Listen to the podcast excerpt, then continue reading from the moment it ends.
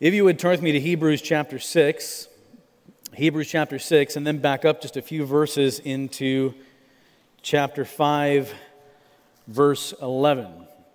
Hebrews chapter 6, that's where we're going to be, but back up to Matthew chapter 5, verse 11 for just a few moments. You know, there are times when, as a preacher, the Lord puts a fire in your bones to preach. The last two Sundays in particular, the Lord has put a fire in my bones to preach. Other times, times like this morning, He arrests and sedates your heart, not in a bad way, but in a contemplative stop and take a look at what you're talking about for your own life, for the life of those who are listening, for the lives of those who are listening. And we stop and we ask questions. And I want to do that with you this morning, but beginning in verse 11 of chapter 5, the book of Hebrews says this About this, we have much to say concerning Jesus Christ and his Melchizedekian priesthood. And it is hard to explain since you have become dull of hearing. For though by this time you ought to be teachers, you need someone to teach you again the basic principles of the oracles of God. You need milk, not solid food. For everyone who lives on milk is unskilled in the word of righteousness, since he is a child. But solid food is for the mature, for those who have their powers of discernment trained by constant practice to distinguish good from evil. Therefore, let us leave the elementary doctrine of Christ and go on to maturity, not laying again a foundation of repentance from dead works and of faith toward God, and of instruction about washings, the laying on of hands, the resurrection of the dead, and eternal judgment. And this we will do if God permits. For it is impossible in the case of those who have once been enlightened, who have tasted the heavenly gift, and have shared in the Holy Spirit, and have tasted the goodness of the Word of God and the powers of the age to come, and then have fallen away, to restore them again to repentance, since they are crucifying once again the Son of God to their own harm and holding him up to contempt. For land that has drunk the rain that often falls on it and produces a crop useful to those who, for whose sake it is cultivated, receives a blessing from God. But if it bears thorns and thistles, it is worthless and near to being cursed, and its end is to be burned. And then in verse 9 of Hebrews 6, which is what we're going to talk about next week, though we speak in this way, yet in your case, beloved, we feel sure of better things. He moves to affirmation and to encouragement. But before we get there, we look at verse 11 of chapter 5 through chapter 6, verse 8, and it is a, a, a, a paragraph that is focusing in on concern for their spiritual well being, rebuke, challenge, grow up, grow up into the maturity of Christ, don't stop growing, and warning, warning, don't just sample Jesus. Don't just fake it and play the game on the outside. Because don't you know you are literally playing with fire? And then there's an illustration about two types of soil one that receives the blessing of God, the grace of God, and it brings forth a bountiful harvest and therefore proves that soil is a soil of life. And then there's the other soil that receives the same grace and blessing, and yet it produces death thorns and thistles. And the image of the thorn in the Bible is the image of the curse, that which brings death. Even when Jesus wore the crown of thorns, don't miss out on the biblical theology, the symbology that Jesus, by donning the thorns, is donning death. He is taking on the curse as he goes to the cross. The warning is don't be like the Israelites, which is found in chapter 3 of Hebrews, where the Israelites who hardened their hearts, they saw the works of God for 40 years in chapter 3, verse 9. They saw all the wonders of God, but they rebelled, sinned, did not believe, and then chapter 4 did not enter the rest of God, Canaan, which is symbolic of heaven. What kept them out of Canaan, what kept them out of the place of blessing, was their unbelief. Likewise, the writer in chapter, in chapter 6 is encouraging us to think about the life we live. Now, this is where I think we need to stop and ask a couple of questions. Have you, have we grown dull of hearing?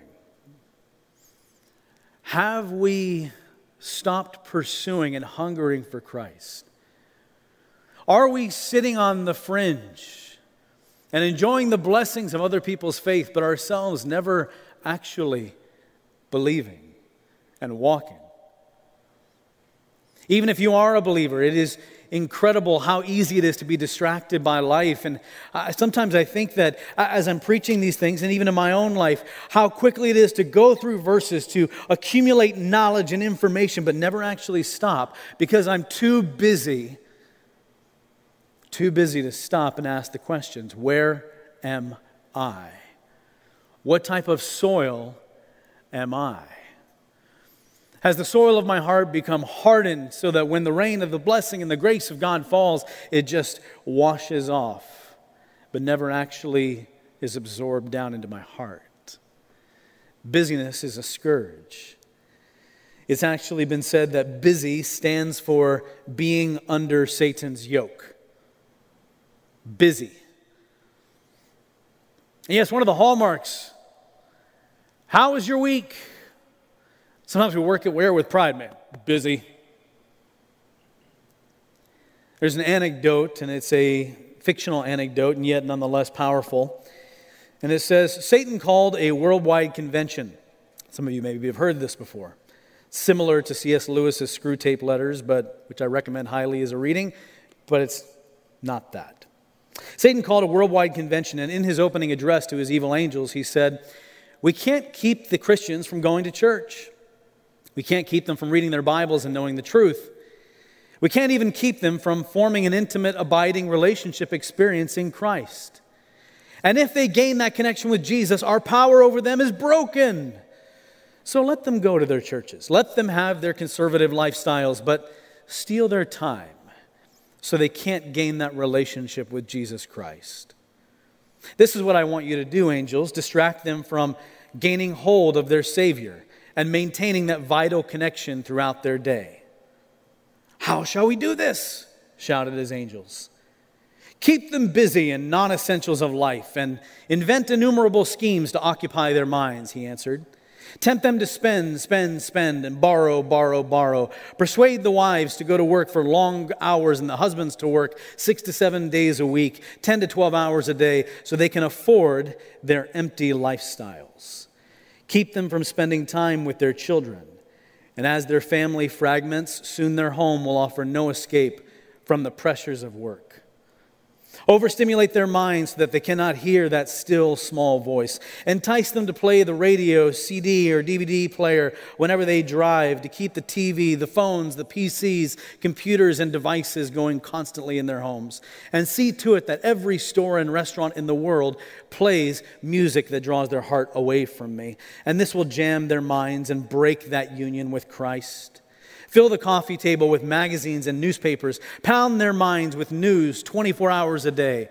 Invade their driving moments with billboards and public news radio. And flood their mailboxes with junk mail, mail, order catalogs, sweepstakes, and every kind of newsletter and promotional offering free products, services, and false hopes. Keep skinny, beautiful models on the magazine so the husbands will believe that external beauty is what's important they'll become dissatisfied with their wives. Ha! That will fragment those families quickly. Even in their recreation, let them be excessive. Have them return from their recreation and vacations exhausted, disquieted, and unprepared for the coming week. Don't let them go out in nature and reflect on God's wonders. Send them to amusement parks, sporting events, concerts, and movies instead. Keep them busy, busy, busy. And when they meet for spiritual fellowship, involve them in gossip and small talk so that they leave with troubled consciences and unsettled emotion. Go ahead, Let them be involved in soul winning, but crowd their lives with so many good causes that they know have no time to seek the power from Christ. Soon they'll be working in their own strength, sacrificing their health and family for the good of the cause. It will work. It will work. It was quite a convention, and the evil angels went eagerly to their assignments, causing Christians everywhere to get busy, busy, busy, and rush here and there. You know, it wouldn't be such a pointed anecdote if it wasn't so true. Now, don't get caught up in the things that he's, we're not saying that the individual items are in themselves evil. I think many of us have been to Disney World or we have TVs or smartphones and I have my devices, right? We all have them. But here's the thing is that there are so many things competing for our lives that we go from one thing to the next. The sermon becomes another element of my week. My Bible reading just becomes a checklist to do. And I never stop long enough to say, where am I with Jesus Christ? And our families and our children learn that pace of life, they find that religion is just simply an empty list of to dos instead of something that drives deep into their hearts an abiding relationship with Christ that actually gives them power to face the temptations of the world, to stand firm against the evil thoughts that invade our dreams. And so we are lulled oftentimes. Maybe you've grown up in church, you're lulled into the, I've got the Christian life together, and you think you're okay. But in fact, you're staring eternal hell in the face.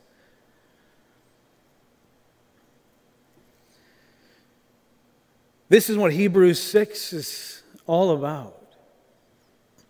Confronting whether or not you actually are and if you are truly a believer, are you constantly tilling up the soil and allowing the rain of God, the blessings of God, to sink into your life and to bear fruit unto His glory? Don't be like the Israelites. The Israelites who wandered the wilderness, who continued to defy God, who received the blessings of God and yet we're too busy about their own priorities to actually stop and to even check their own hearts. When we think about the Israelites, how many times the Lord, the Lord God, said, I'm going to destroy these people. And yet he didn't because of the work of Moses. And some of you, I'm to tangent for just a moment. Some of you were here Wednesday night gathering.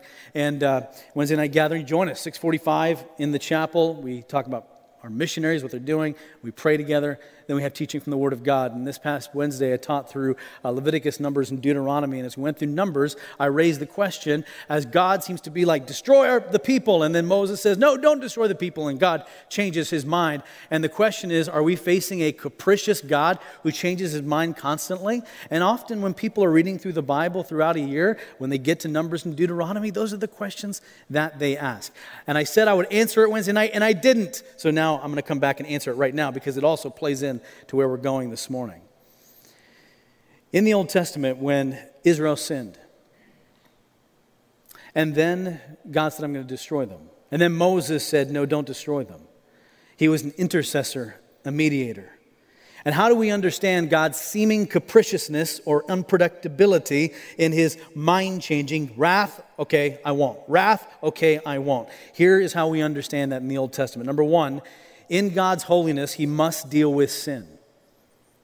In the Old Testament and in the New Testament.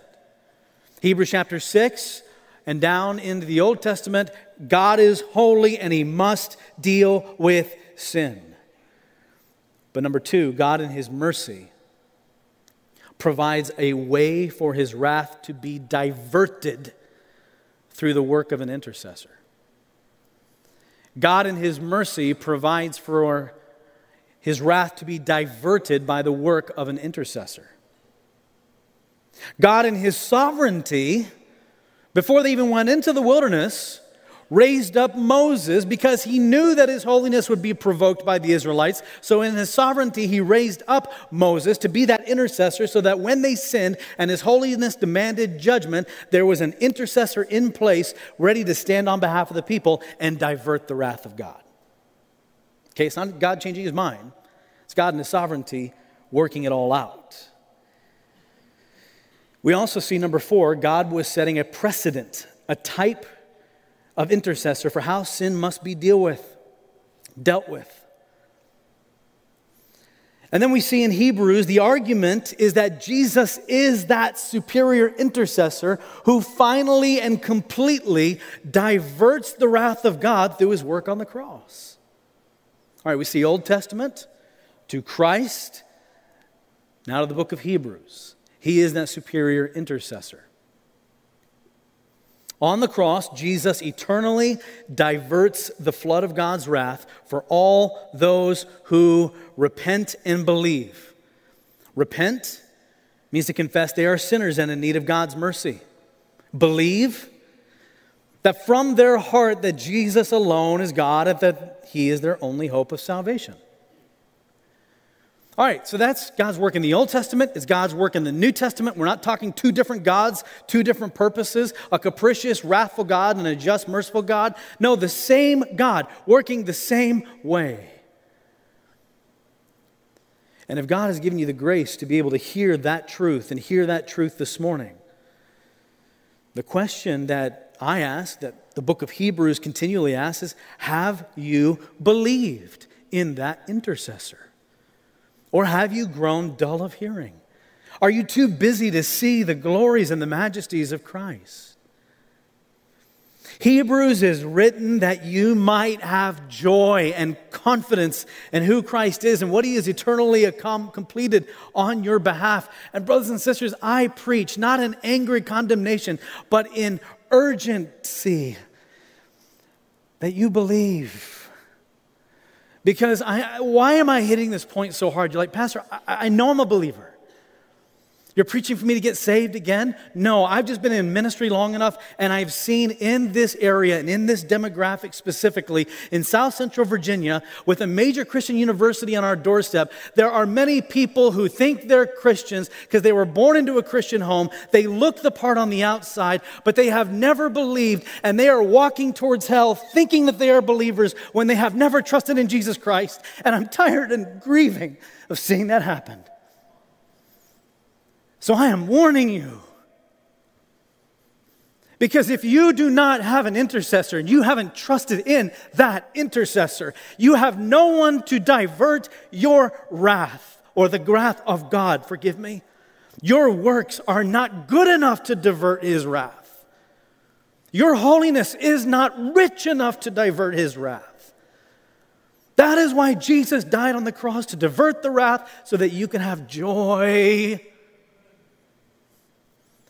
Warnings are graces of God and the love of God that you would come to salvation and not spend eternity in hell.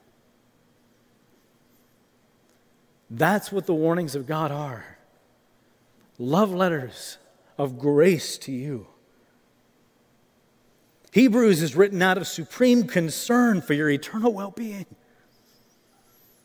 That Jesus is so precious and the rejection of Christ so heinous The Hebrews gives you warning after warning that you not be led astray, dulled, and hardened into a slow rejection of Christ. Some people reject Christ outright. Many people reject Christ slowly. They reject him slowly with their choices, their lusts, their lifestyles. Their heart is hardened away from God. And though they approve of Christianity from a distance, don't just get too serious on me.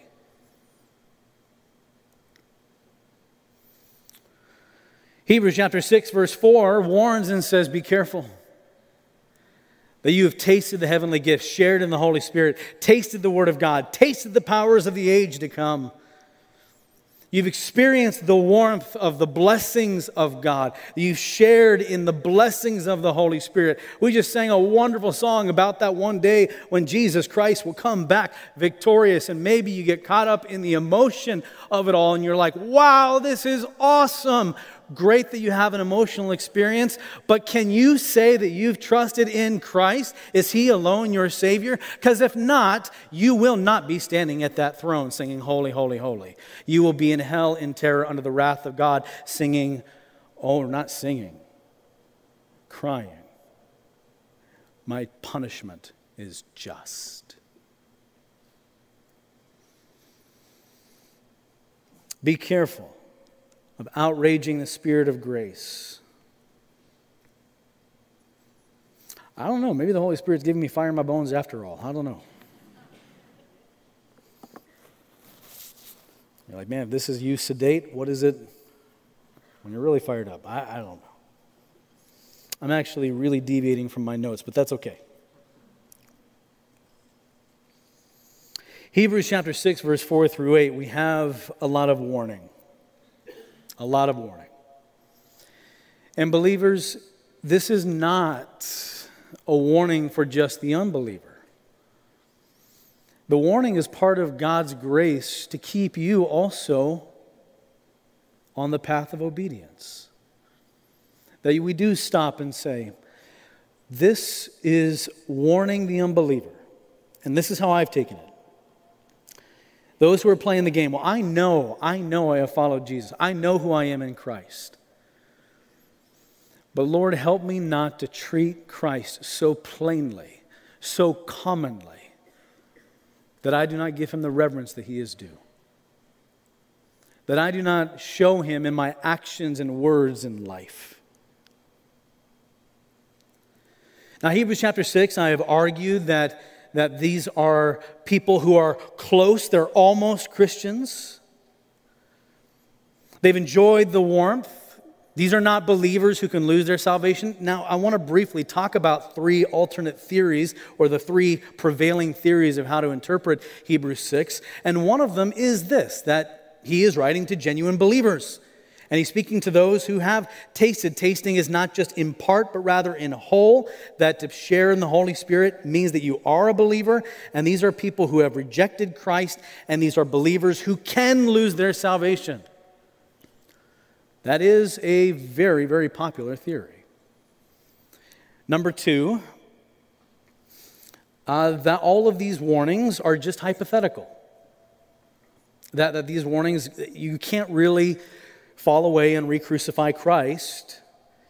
But the warning is part of God's sovereign means to persevere Christians to the end. So it's hypothetical. You can't lose it, you can't fall away, but it's part of God's sovereign means to keep you on the path of obedience. Maybe. Um, I, I, would argue and say that th- this is the position I've been espousing that Hebrews chapter 3 uh, lays out the argument of Israelites, right, who are in the, pro, in, the, in the covenant people of God. They've been elected into God's covenant people, not elected into salvation. That, that we understand in the New Testament specifically, and we get glimpses of it in the Old Testament, God sovereignly electing people into salvation. But in Deuteronomy 7, God brings them into the community of God, but they haven't been saved yet. You've been elected to have blessing but just because you were part of the nation of Israel didn't mean that you were saved. And there were many who were not. Okay. In the book of Hebrews in the New Testament, you have been brought into some measure into the community of God. And he's writing to believers because you know what? I'm saying, brothers and sisters, I don't know your heart. I'm speaking to you as if you are my brothers and sisters, fully knowing that some of you are actually not. You look like it, you sound like it, but your heart is not. And I think that's what he's doing here. These are professing believers, some who truly are, and some who are almost. They're part of the community. They're part of the enjoyment of the blessings, but they themselves have never trusted in Christ. So I think that he is accomplishing two things. He's warning the believers to persevere us but I also think that he is specifically warning those who have come so close and are almost or are just faking it. I believe this is most internally consistent with the book of Hebrews and externally consistent with the New Testament. If you say that these are genuine believers who can lose their salvation, you run into all types of theological consistency problems with the greater New Testament corpus. Where Paul writes extravagantly about once Jesus Christ has saved you, there ain't nothing that can take you from the love of God. And we need to stand very firmly on that. And we interpret the obscure or even the debated portions of one text by bringing in the immediate context, the book of Hebrews, but then also we interpret it in the larger context of the Bible. You always have to do that. Now, he reinforces his warnings with the illustration. I want to park on this illustration for just a moment. Hebrews chapter 6, verse 7 through 8. For the land that has drunk the rain that often falls on it and produces a crop useful for those whose sake it is cultivated receives a blessing from God. But if it bears thorns and thistles, it is worthless and near to being cursed, and its end is to be burned. We have two soils. Both receive blessing. One brings forth life, the other one brings forth death. So, one of the conclusions we make by this illustration is that fruit shows true life. Your fruit does not save you, but the fruit of your life shows that life actually exists. Now, Jesus said that, didn't he? In John chapter 15, abide in me, and if you abide in me and my words abide in you, you will bear much fruit to the glory of God. So, when the gospel takes root, there is fruit. Right? That rhymes. Poet didn't know it, right? When it, the gospel takes root, you bear fruit. Oh, I'm, I'm not, I'm not going to copyright that because that's from the Bible, right? It's just the truth. The other thing that Hebrews drives for in this book is that one of the key fruits of life is continuation. In other words, if you continue in the faith, continuation, faithfulness, is a marker of true saving faith. That's why in Hebrews chapter 2 says that those who are uh, who continue are defined as the people of God. And elsewhere in the New Testament, when we have statements like, they went out from us because they were not of us. And this is a warning because sometimes we think, because I prayed a prayer when I was five, that I am okay. Do not treat salvation like some magical incantation that once you say it, that you're good. Now, I was saved when I was six, and I know it. I'm not, I'm not downing young salvations. I know I was saved when I was six years old and I prayed a prayer, but I believed in my heart. It is the belief in the heart, and that belief is attested today, not back then. You guys follow me? The evidence of my salvation is not back then, but today. Continuation is one of the key fruits. Now, what about Jesus' illustration of soils? He gives four soils. Yes, he does. In Matthew chapter 13, he describes four soils, but only one of those soils brings life. There's still only two soils one that brings death, one that brings life. The seed falls along the path, the birds come and devour them. Matthew 13, some seeds fell on rocky ground. They spring up real quick. They have no root and they wither and die. Once adversity, the sun comes out. Others fall among the thorns, but the cares of the world, the thorns choke them. And the fourth soil, the good soil, actually produces a harvest. So three are dead, one is alive. All received blessing, but only one continued and bore fruit. You know, the New Testament is replete with examples of those who started out well and then fell off the wayside. 1 Timothy 1:19 Hymenaeus and Alexander shipwrecked their faith by rejecting the faith. 2 Timothy 2:16 Hymenaeus and Philetus have swerved from the truth and their talk, spreads like gangrene. So the fruit of their life is in their talk and gossip and division. 2 Timothy 4:10, Demas, in love with the present world, deserted Paul. It was love of world. 3 John chapter 1 verse 9 through 10 Diotrephes who likes to put himself first and does not acknowledge authority. It's about his preeminence and his pride. Lots of examples of those who started off well, but then their fruit of their life produced death. What about Saul? We're talking about Saul and David. This is a great contrast. Saul started off well in the Old Testament, but fell away. He was dead soil. In 1 Samuel chapter 9, verse 1 to 2, we, we find that he was born in, into a family of wealth.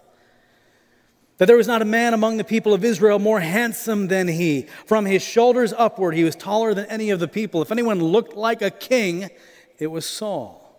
He looked the part. When he was at battle, he was waiting for Samuel to come and offer sacrifice before the battle. Samuel didn't come, so Saul said, I'll take care of it myself. Samuel then confronts Saul and says, What have you done?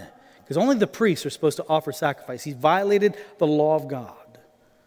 And then Saul said, When I saw the people were scattering, and then you did not come, and the Philistines had mustered, I forced myself and offered the burnt offering. Excuses. Well, the people are leaving. He's afraid. He's fearful of people. And then he says, But and you didn't come, Samuel. It's not my fault. You didn't come on time according to my schedule. And then the, the enemy's coming. So the ends justify the means. You can already see the fruit of Saul's life. And when confrontation happened, there was no repentance. God says in 1 Samuel 15 10 through 11 that he, turn, he has turned back from following me and has not performed my commandments. So Samuel goes to Saul and says, Have you done the Lord's command and destroyed the Amalekites? Saul says, Blessed be to you, the Lord. I have performed the commandment of the Lord. I've destroyed the Amalekites. Samuel says, What's this bleating of sheep in my, in my ears? And Here's Saul again confrontation, excuses. Well, they, the people, brought back the sheep from the Amalekites. But they did it to sacrifice to, the God, to God. So, you know, the disobedience is okay because we're going to offer sacrifice instead. And we came to do this to sacrifice to the Lord your God, Samuel, not, not his God. You can already see him distancing himself. Samuel rebukes Saul. Saul doubles down, says, But I have obeyed the voice of the Lord. I've done it. But you know what he's done? He's obeyed the voice of the Lord according to his own standards. Not according to God's standards, according to his standards. He has disobeyed the voice of the Lord. And then finally, he says, Okay, the reason I disobeyed is because I feared the people and obeyed their voice. And you know, people fear, fear of people is a big deal. Something we all struggle with. Matter of fact, there's a resource in our resource center. Stop by. It's called When People Are Big and God is Small. Excellent resource. I encourage everybody to read it. it. Talks about why we fear people. We fear rejection. We fear exposure. We feel that people will physically hurt me. But how do I overcome fear of people and gain a healthy fear of God? Excellent resource. pick it up at the resource center. He feared people more than he feared God. And eventually, that fear and that love of this world overcame his love of God, and his heart showcased that he, his heart, his soil, was a soil of death. David, on the other side, he wasn't perfect, but he did prove genuine. He did prove genuine. He believed in God. He wasn't, he believed in God more than he feared people, willing to stand against Saul and the people and fight Uh, Goliath. He had confidence in God. He constantly inquired of the Lord and sat in his presence. And you know what? When he blew it big with Bathsheba, committed an affair, conspired to murder. You see, when Saul was confronted, excuse, excuse, excuse, not my fault, not my fault, not my fault. Blah, blah, blah, when David was confronted, he immediately says, I have sinned, falls on his face and writes Psalm 51. Not perfect, but a heart submitted, and when the Lord speaks, he was ready to receive. You know, one of the questions that we ask is we walk through chapter 6, and can we stop long enough in the busyness of our schedule to ask and say, Which soil am I? Am, am I Saul? making excuses for why and this and that? And are we like David, sensitive to the Holy Spirit's confrontation, showing us and exposing our hearts? Are we ready to receive and to take the warning because eternity is at stake? Stop playing the game. You've heard me say that now three weeks in a row, and I'm going to keep saying it. Stop playing the game. Trust in the intercessor who diverts the wrath of God so that you might enter into his grace and joy. Believer, stop long enough to say, How do I cultivate the soil of my heart afresh? Oh, Holy Spirit, invade, conform, and transform my life and make me more like you. Would you pray with me? Father, Lots of hard truths and hard realities, and yet these warnings are a grace of love from you to us. And really, though we are saying many of the same things that we talked about last week, we, we do not move off of this topic lightly, but we ask that you would confront us and show us who you are and how we might follow you. And if you are out here this morning, you do not know where you stand before the Lord, you want to know how you can be saved. You're wondering if, am I saved or am I just playing the game? I'll be up front here. There'll be people down here wanting to talk with you and pray with you. Let us talk with you. Brother and sister, truly in Christ, may we likewise take warning that Jesus is so precious. May we not treat him lightly. Till the soil of our hearts afresh to bring glory to him. Oh God, guide us now. And in Jesus' name we pray. Amen.